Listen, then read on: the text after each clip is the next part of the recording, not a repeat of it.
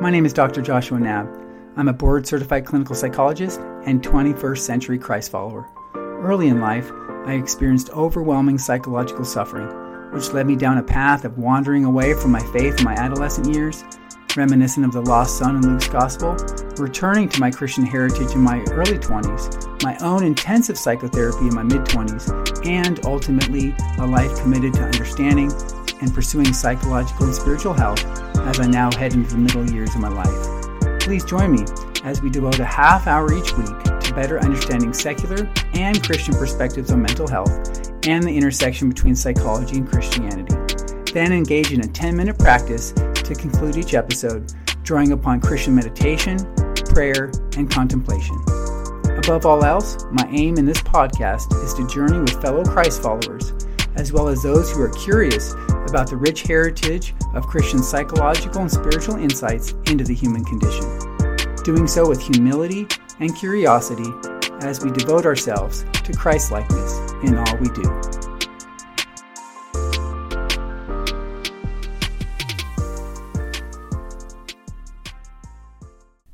Hi, this is Dr. Joshua Knabb, and welcome to the sixth episode of The Christian Psychologist. In this particular episode, I'd like to devote our time to a topic that is increasingly at the center of many discussions in secular clinical psychology.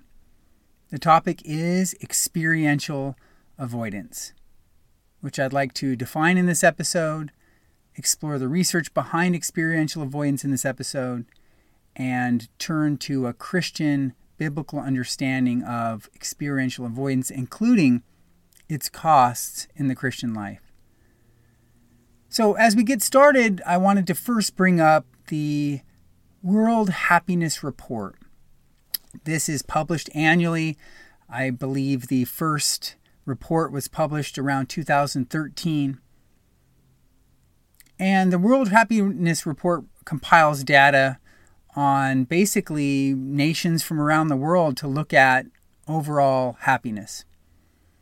And fascinatingly, I don't believe that the United States has made the top 10 list since it was first published. Despite being the wealthiest, most resourced, most technologically savvy, or at least we're one of the most technologically savvy nations that's ever existed in the history of the world. So, with this in mind, given that we seem to have happiness sort of like the carrot dangling from the proverbial stick, just out of reach. Is happiness the aim of life? Is reducing psychological suffering and increasing happiness and pleasure the aim for Christ followers in the 21st century? So, some preliminary questions for us to consider Is life suffering? For secular adults, for Christian adults?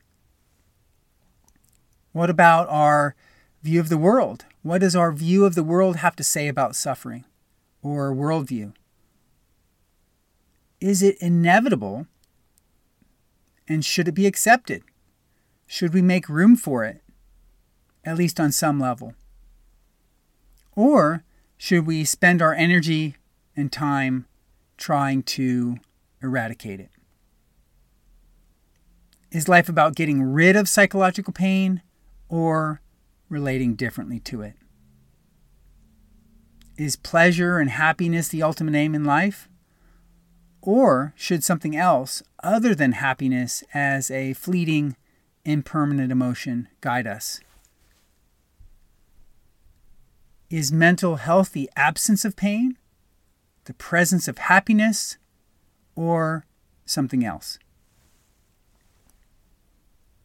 So, when I say psychological pain, I'm referring to difficult, unpleasant, common thoughts, feelings, sensations, images, memories, basically the inner world, our inner experiences.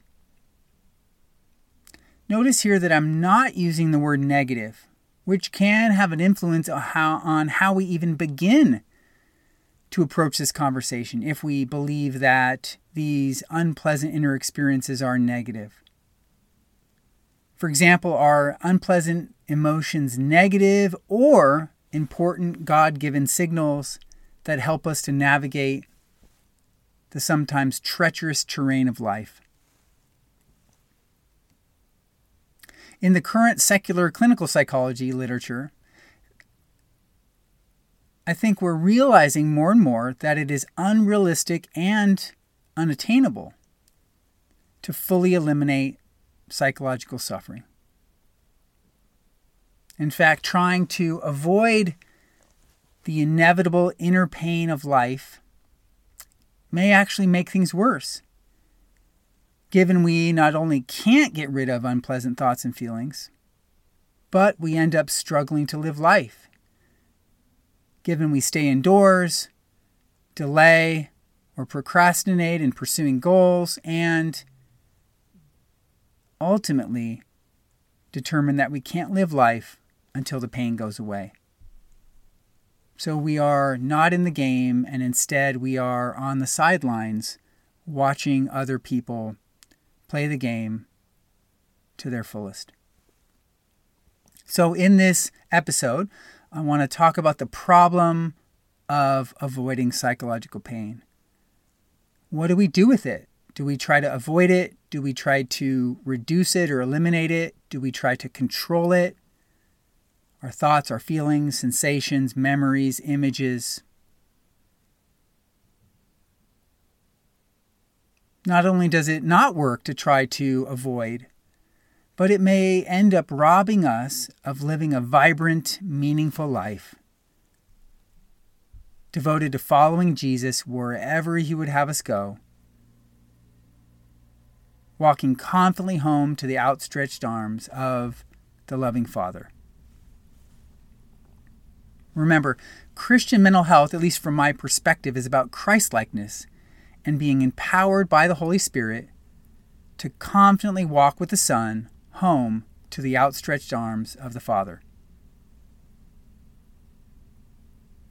If this is the case, we will experience pain along the way which should not be sought. We're not looking for pain. We're not masochistic, given it will end up finding us in a broken world. However, it should not be avoided, given avoidance can distract us from following Jesus in love wherever he wants us to go as we carry out his perfect will for our life. So, an opening quote to get us started here from the late Trappist monk Thomas Merton.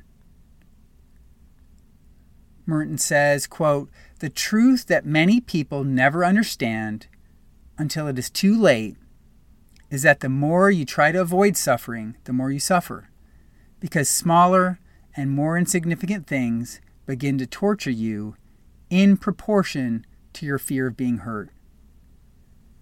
The one who does most to avoid suffering is, in the end, the one who suffers the most. And this suffering comes to him from things so little and so trivial that one can say that it is no longer objective at all. It is his own existence, his own being, that is at once the subject and the source of his pain, and his very existence and consciousness is his greatest torture.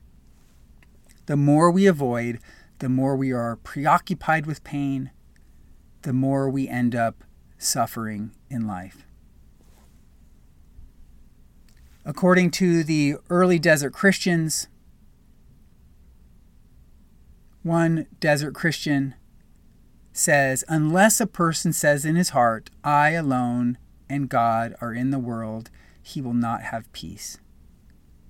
So, can we get to a place where we really do practice God's presence and imagine walking with God in the world, even in the midst of the pains of life? Another early desert Christian says, My son, if you want to receive benefit, remain in your cell, paying attention to yourself and your handwork. It is not advantageous for you to come out, for there's nothing so beneficial as staying put. the early desert Christians talked a lot about staying put in their cell. Their cell was a place they lived in, a small room they lived in, where they often engaged in basket weaving and other basic tasks as they recited the Psalms and stayed put. The idea was not to flee the cell or run from the cell, but to face your inner world. The cell really captures, I think, for 21st century Christ followers, the idea of staying put with whatever arises in the inner world. So, at this point, I'd like to offer a personal story as we move into this idea of experiential avoidance and the problems it may cause, and then move into a biblical understanding before concluding with a 10 minute exercise that focuses on learning how to practicing lamenting to God as a way to understand, embrace, cry out to God in the midst of pain, as well as in conjunction with praising God, thanking God, finding gratitude in the midst of seasons of what one theologian calls disorientation. So I can still remember entering my dad's hospice room, knowing the probability was great that he would take his very last breath right then and there in that small, unfamiliar bed surrounded by family and strangers alike. I was in my mid 20s. I made the drive to about an hour and a half away where he was resting, taking his last few breaths. As I entered, a wave of emotions overwhelmed me, including the anxiety of not knowing what would be next for him, for me, for my relationship with my family on his side, on my dad's side, as well as the sadness of losing him and knowing I would never get back the past, the present, or the future with him. Yet, as I knelt by his side to say goodbye, when it was my turn to spend my alone time with him, I recognized it was important to feel whatever emotions there were to feel, not somehow fighting with my emotional world, denying it, as if my emotions weren't telling me something important about my experience, my relationship with him, and this probably for the first time experience in life of having to say goodbye, of loss. Since my dad's last breath about two decades or so ago, the sadness, the loss has not subsided. I would say that I've had to learn to relate differently to it.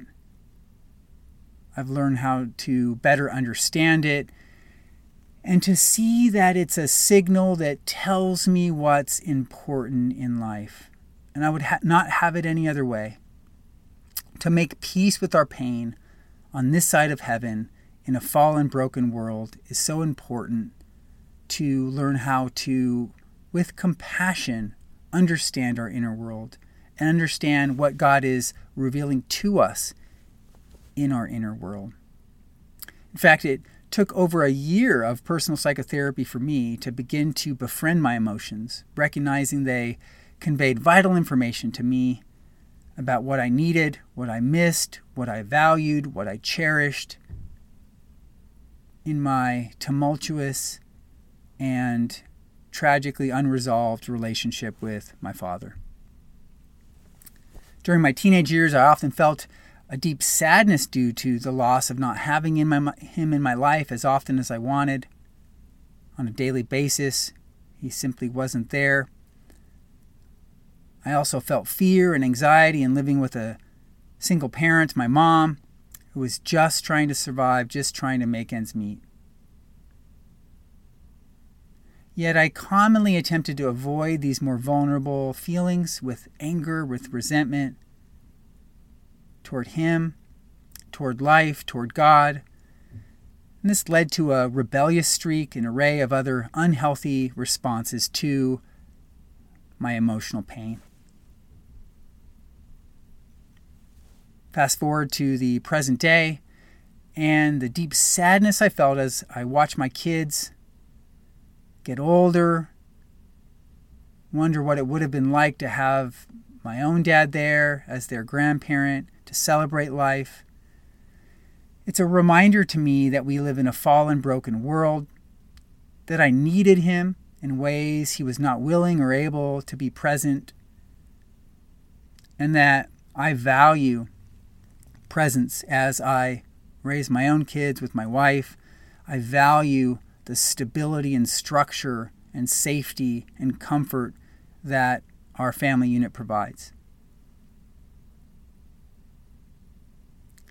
Steve Hayes, a clinical psychologist and co developer of acceptance and commitment therapy, a popular therapy that talks a lot about experiential avoidance and the need to accept our inner world in order to live out our values in the outer world.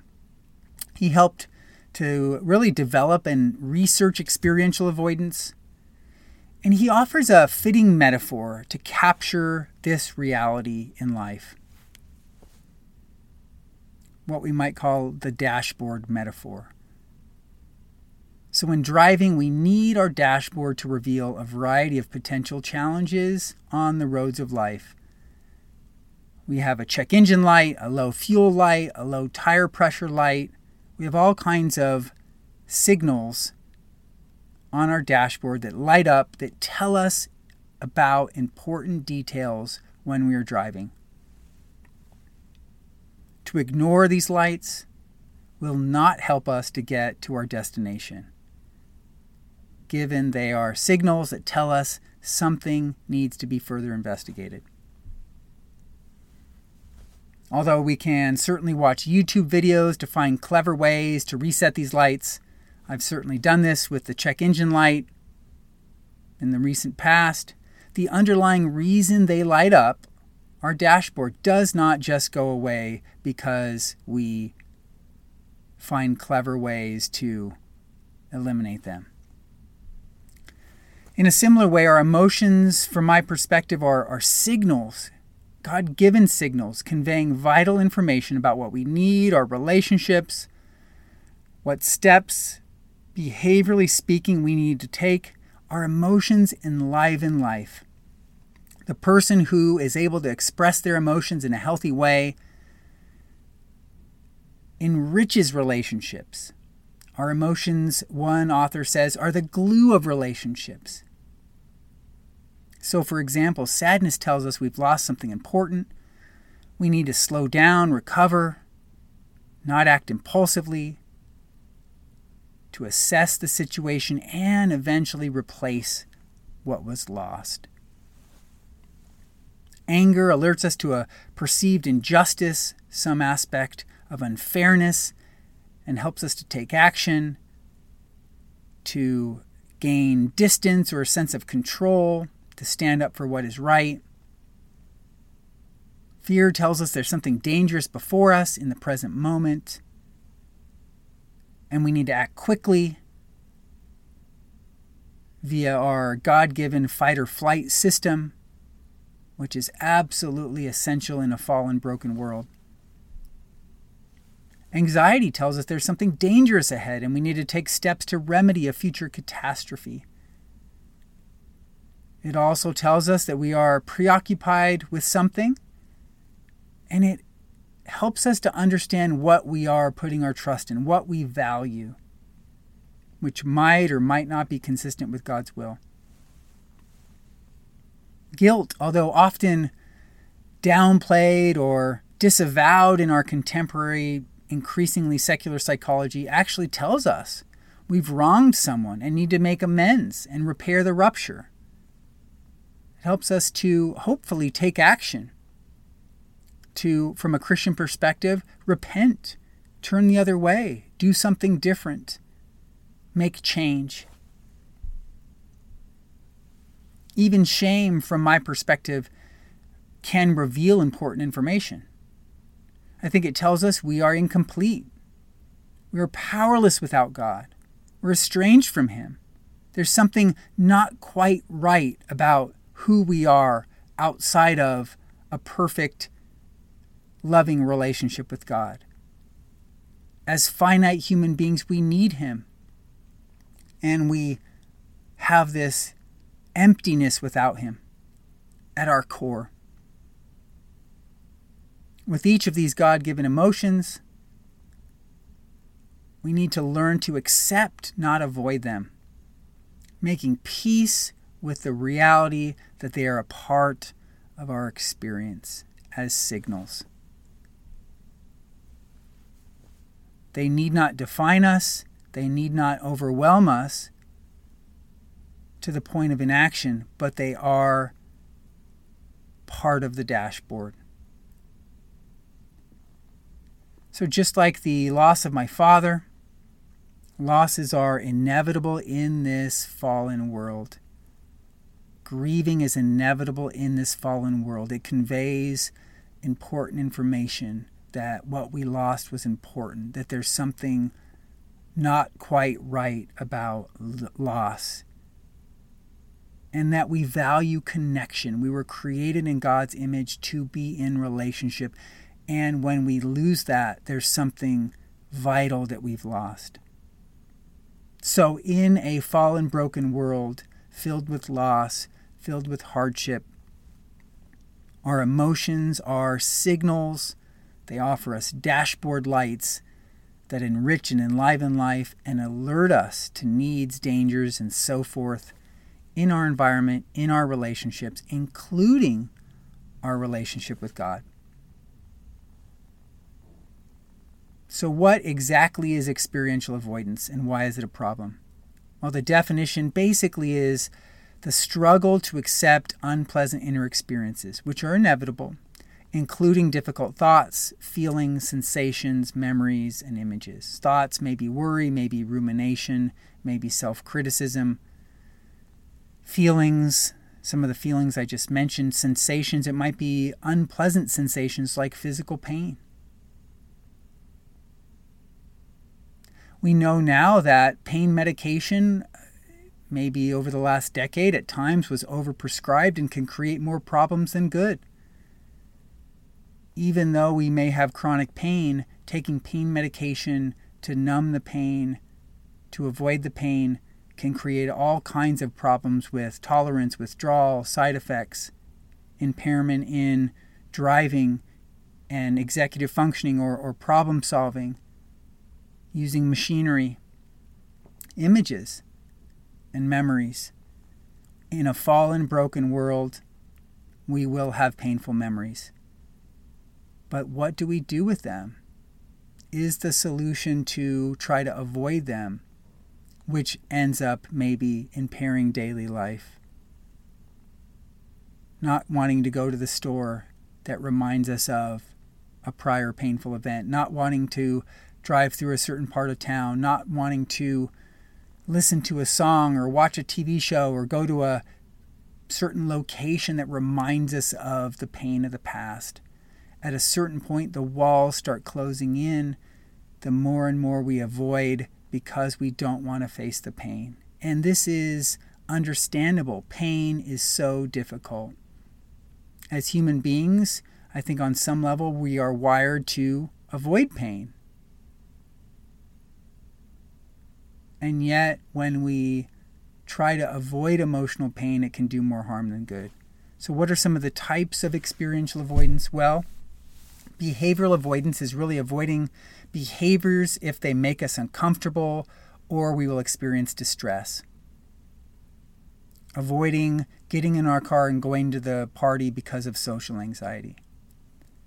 A second type might be distress aversion, hoping and expecting that all unpleasant inner experiences will go away.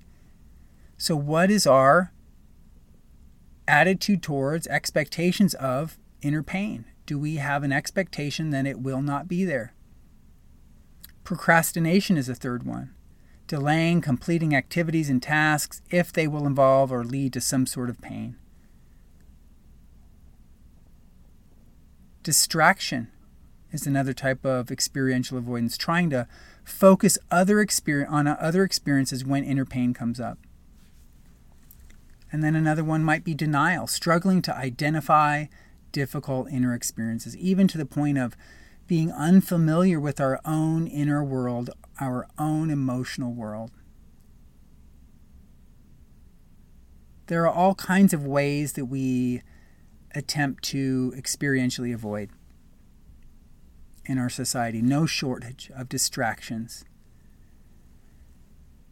Experiential avoidance might take the form of drugs, whether prescribed or not, alcohol, which is celebrated in our society and attached to many, many celebratory events.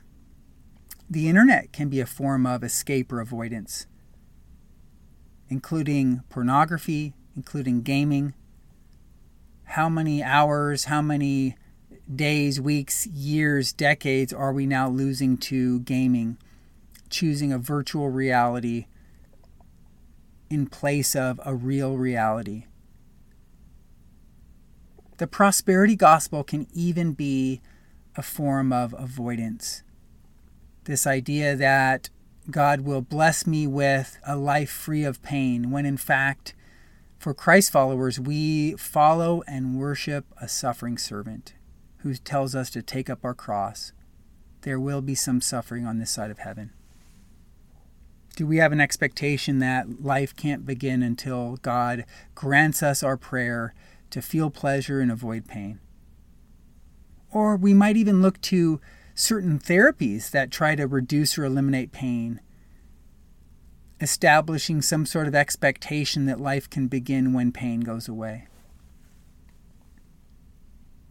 In terms of research, experiential avoidance has been positively linked to fancy term psychopathology, meaning a whole host of problems in psychological functioning, depression, anxiety.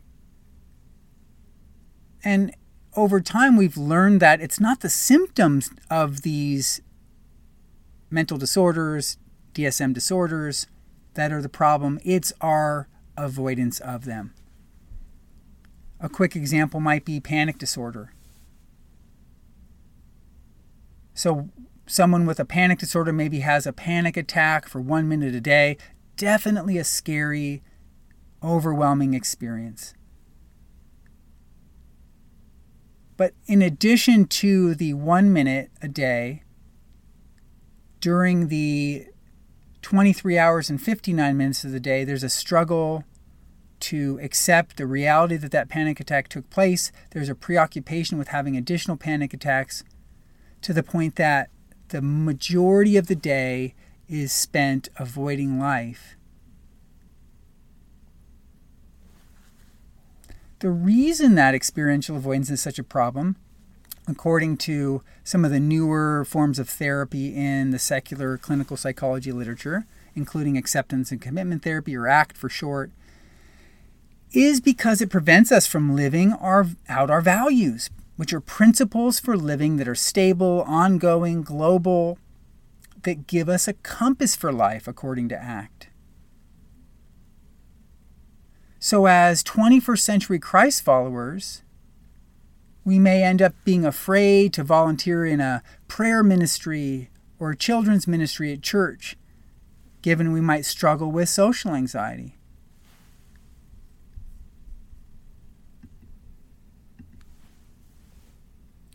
So, not only are the symptoms of social anxiety difficult, but the attempt to avoid such symptoms by staying at home, rather than following Jesus to the sign up booth and caring for and serving others with love as the crowning biblical virtue.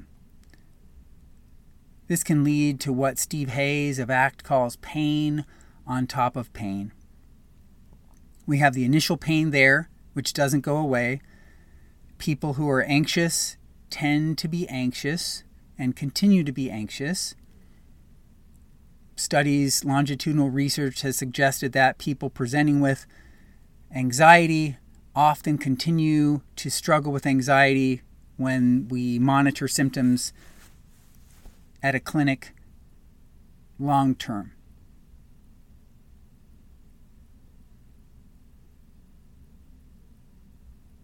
So the initial pain is there anxiety, sadness, depression, anger.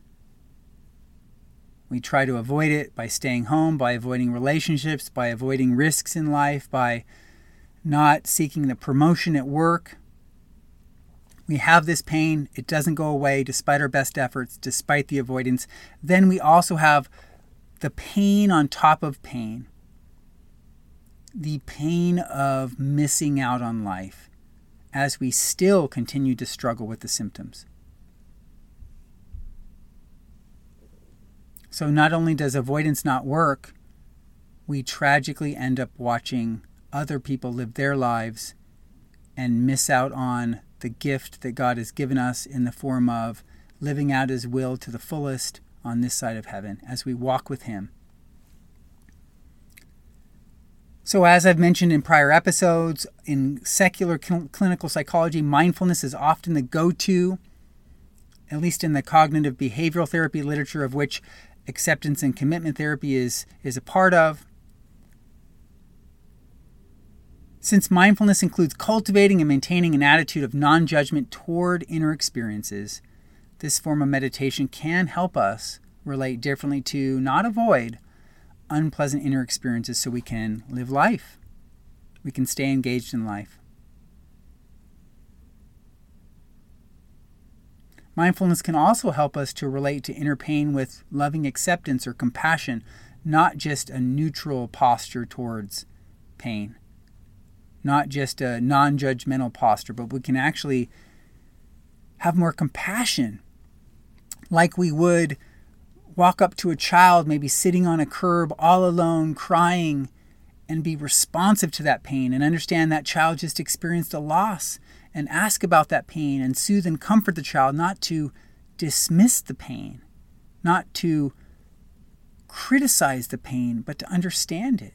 Even the child who walks out of an ice cream shop with a cone and two scoops of ice cream on top, with maybe one scoop falling on the ground, and the child cries, we can understand if we enter into that child's world that that loss is painful.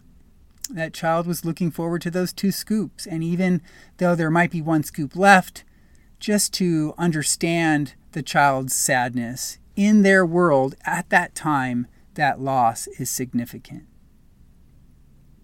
So, overall acceptance rather than avoidance is increasingly the preferred strategy for responding to psychological suffering for a handful of reasons. First, our emotions, if we view them as signals, should not be disavowed or avoided. Rather, they reveal important information about our environment, our needs, our relationships, and so on and so forth. Also, avoidance does not work long term and is inconsistent with reality. Think life is suffering, and living a meaningful, vibrant life will involve some pain and suffering. The things that matter most involve some pain. Easy example would be exercise. Not at the top of everyone's list as something they enjoy doing in and of itself, but the pain has purpose behind it. Another reason eliminating psychological pain and suffering is not realistic, as revealed by the fact that we have not been able to eliminate it in decade after decade of clinical psych- psychology and research there. Many people still struggle with the most common DSM 5 TR disorders anxiety and depressive disorders, what we refer to as emotional disorders.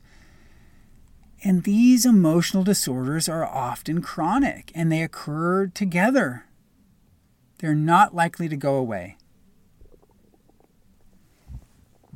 Can we make peace with them? Like making peace with a roommate who you've signed a long term lease with. The roommate's loud and noisy and at times leaves dishes in the sink, and we can get angry and upset and argue all day long, or we can find ways to make peace with that noisy na- uh, roommate. How can we learn to make peace with our inner world? We don't need to agree with it always, but we can accept it. And not allow it to determine what we do in life. Also, uh, experiential avoidance is linked to psychopathology or, or all kinds of issues in general, along with very specific diagnoses and diagnostic categories, major categories depressive disorders, anxiety disorders, trauma disorders.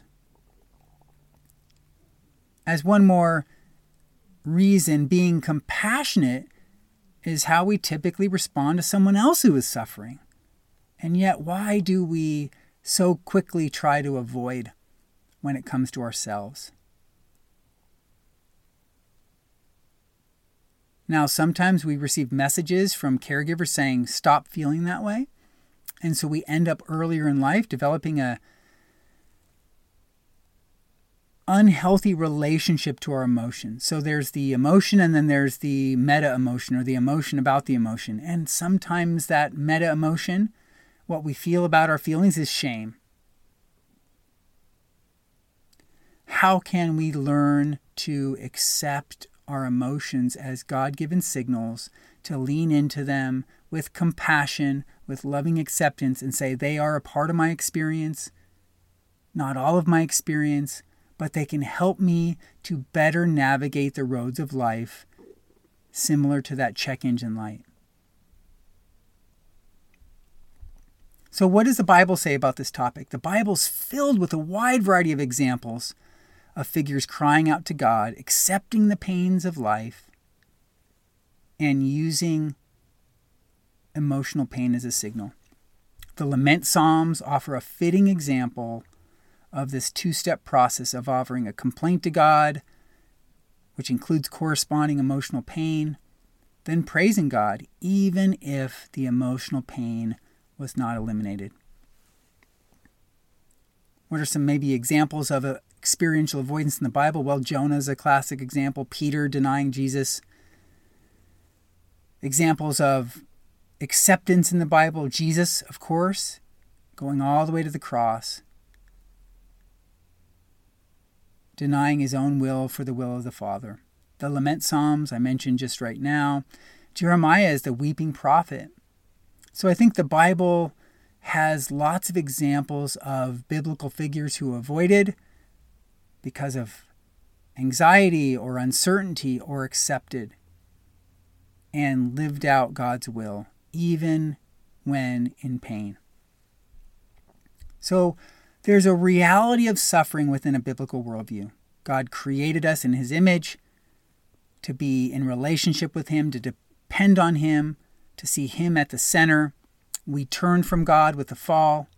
We wanted to be like God in knowing good and evil. Suffering enters the world. Adam and Eve likely felt guilt for what they did, shame in their separation from God, this incompleteness post fall, possibly sadness because of the loss of perfect safety and comfort and communion with Him. Even maybe anxiety because of the uncertainty of what was next, living in a post fall world filled with pain and hardship and toil and strife and ultimately death. So avoidance entered the world in addition to suffering. Adam and Eve hid and covered up in shame. And to this very day, we do the same. Yet God offers a redemptive plan, using pain, the pain of the cross, to reconcile humankind to himself. So there's something redemptive in pain and suffering on this side of heaven. Prior to God's eventual restorations, Christians can experience a friendship again in our relationship with God because of our union with Christ. Yet, suffering in a post fall world continues to persist. It's inevitable. So, a biblical worldview makes room for pain. Doesn't want it, doesn't celebrate it, although it can be redemptive, does not look for it, it will find us, but we make room for it as a post fall inevitable reality. So, even though a right view of suffering is necessary, given it is inevitable because of sin and the fall, we can, as Christians, as Christ followers, nevertheless have hope that we are sojourners, that we are walking through a land that's not our home as we head toward a final destination, which is restoration, that God will eventually restore all things, which means there is a hope in healing, wholeness, and perfect intimacy in our relationship with God as we approach heaven. One theologian, Douglas Hall, states Biblical faith does not flinch or cloak in pretty phrases its assumption that being human means suffering. So, for me, one of the reasons I think Christianity and the Bible offer the most fitting worldview when attempting to make sense of reality and suffering is their understanding of these aspects of the human condition. We live in a world filled with brokenness and suffering. Sometimes because of our own doing, sometimes not. Sometimes we are victims, sometimes we are perpetrators. Sin is devastating and it impacts all of life. As human beings, we want autonomy post fall, but we also crave dependence. There's this deep conflict. Given we're finite, and we were never designed to be alone in our pain. So we need God to help us in our pain, our emotional pain, to soothe us and comfort us. Like the psalmist says, like a weaned child, I am content. We crave a deeper contentment in God, that childlike contentment, like a child being held in a mother's arms having just been fed. So, in terms of Christian spiritual writings, I love the Psalms and especially the lament Psalms to capture the reality of suffering and the need for the healthy expression of emotional pain. So, the theologian Walter Brueggemann, several centuries ago, wrote a book called The Message of the Psalms and points out that the Psalms have really three seasons that are mentioned seasons of orientation. So some of the songs in the Psalms capture joy and celebration before God. But we also have seasons of disorientation, which these Psalms capture suffering, agony, pain, loneliness, rejection. These Psalms, according to Brueggemann, are quote unquote over the top, crying out to God, trying to get God's attention in pain. Then we have seasons of new orientation captured in the Psalms. Songs of God's blessings after a season of despair, hurt, loneliness. And this pattern of orientation, disorientation, and new orientation, I think, fittingly captures the human condition. There will be times where we are joyous and can celebrate. There will be times where we are disorientation. I'm sorry, disoriented and are in agony. And there are times when we will be surprised by God's blessings, coming out of a season of disorientation and have a newfound or confirmed reinforced trust and faith in God. So during seasons of disorientation, we will experience emotional pain. What do we do with that? Well, I think the psalmists in their laments conveyed that, at least process wise, that crying out to God and expressing the pain is important, not avoiding it. And this is consistent with what we know in contemporary secular clinical psychology that avoiding pain doesn't work. So, consistent with our biblical heritage, how can we cry out to God in pain, not avoid it? So, what are the stages of lamenting to God? We have some sort of plea to God or plea and complaint to God, this petition for God to act. We might even get angry at God and yet there's this turning of the corner where we end up praising God, acknowledging God as heard our cry. We are grateful before God. I think this is the both and of life. Life is both painful and we can still find God in the midst of that pain, guiding us through that pain, and we can still give thanks and find a deeper contentment as we commune with Him through, not around the pain.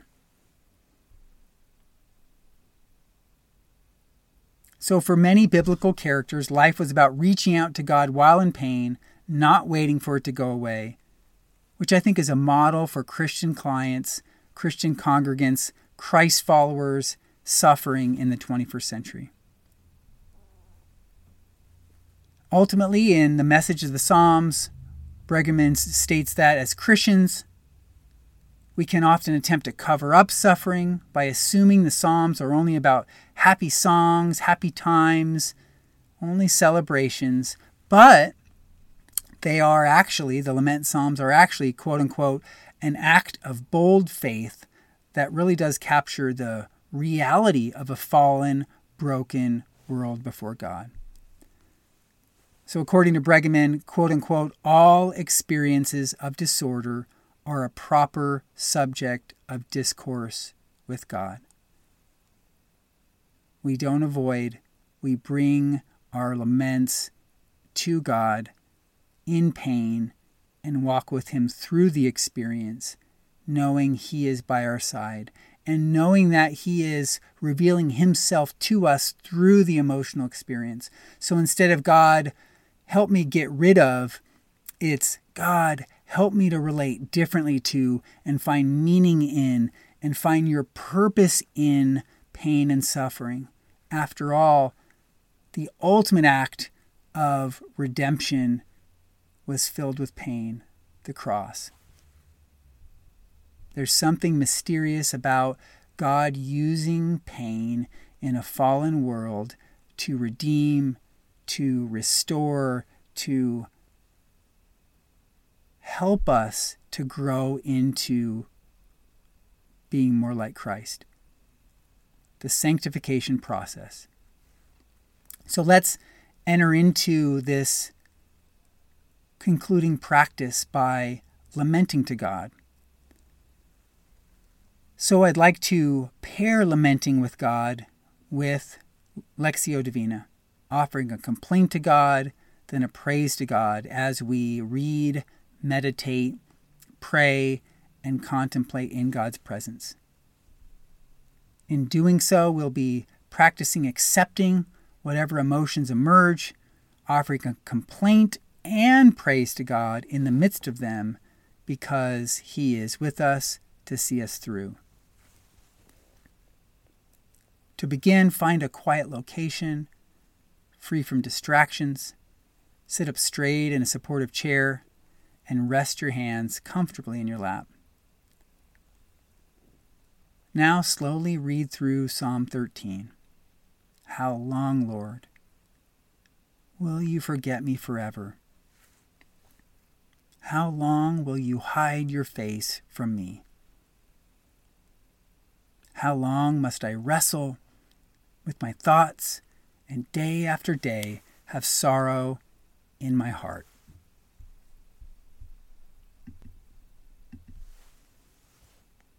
How long will my enemy triumph over me? Look on me and answer, Lord my God.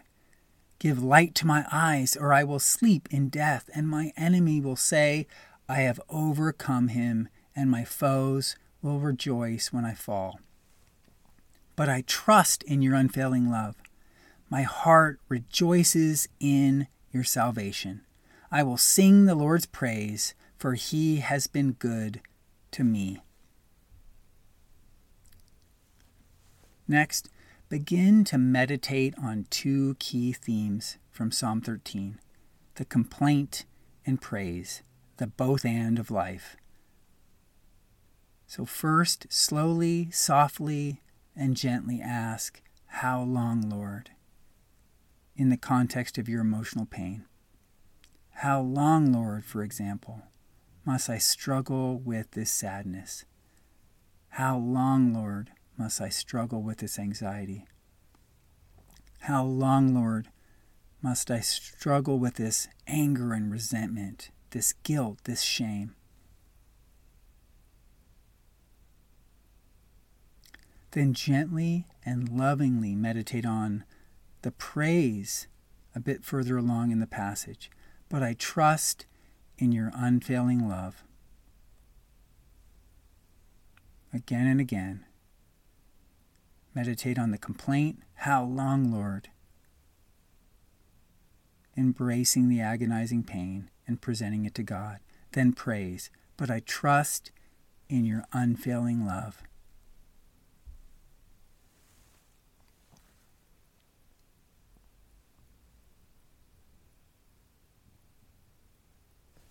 How long, Lord, crying out, then praising Him, but I trust in your unfailing love.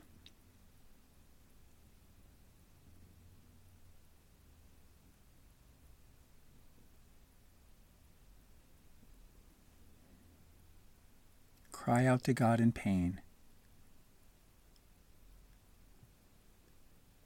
And trust God in the pain. Trust that God's love will see you through walking in, not around, whatever experiences emerge in this fallen, broken world.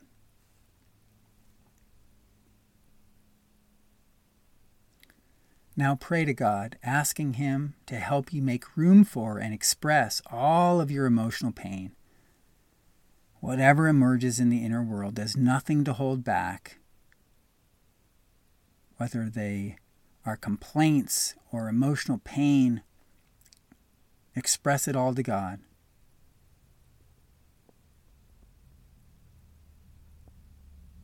Again, holding nothing back, reminiscent of the psalmists. In this prayer, also ask Him to help you balance your complaint in a fallen, broken world with praise thanking God and being grateful for his many, many blessings, even in an per- imperfect world filled with inner pain.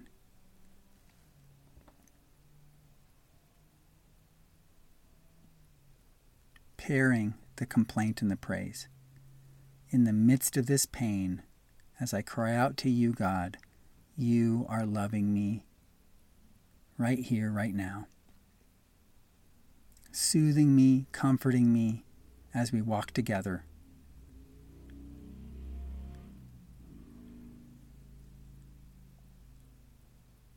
To conclude, contemplate God's loving goodness as you now rest in a trustful state of surrender. Like a weaned child, you're content, knowing He is caring for you, holding you in the midst of your emotional pain. There's not an expectation it will go away, but a trust that God will soothe and comfort you and understand you and respond to you and hold you in this pain. In other words, God is with you at the center of the experience. So gently recite the word trust as you rest in Him allowing Him to soothe and comfort your pain.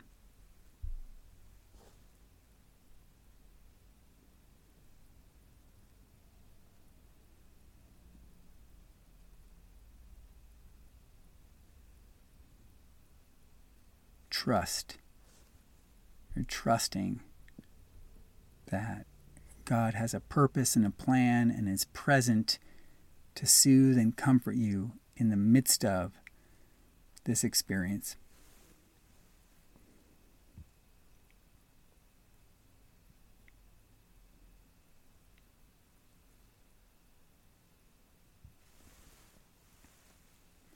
And as this practice comes to a close, make a commitment to carry this lament with you through the day. A both and strategy to experience all of life, not avoid it. The complaint and the praise. How long, Lord? Followed by, But I will trust. How long, Lord? Crying out, and I will trust. And when you're ready, you can open your eyes again and reorient yourself to your surroundings.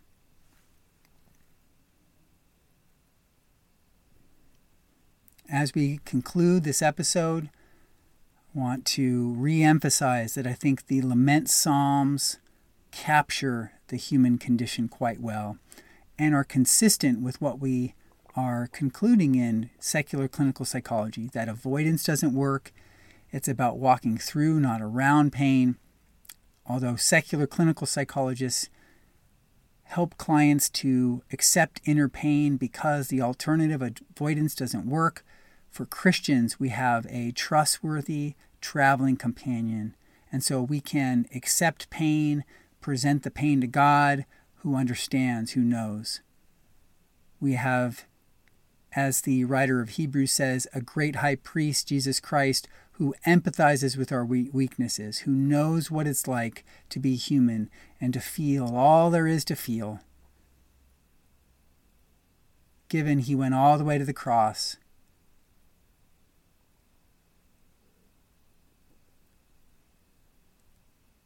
And so, my hope is that as a body, as Christians, we can learn to have a perspective on suffering that the world takes note of, that we can learn how to suffer with God by our side, with God soothing and comforting us and offering us a deeper contentment in the midst of. So I hope this podcast has been helpful today and look forward to interacting with you in the next one. Have a great week. Thanks.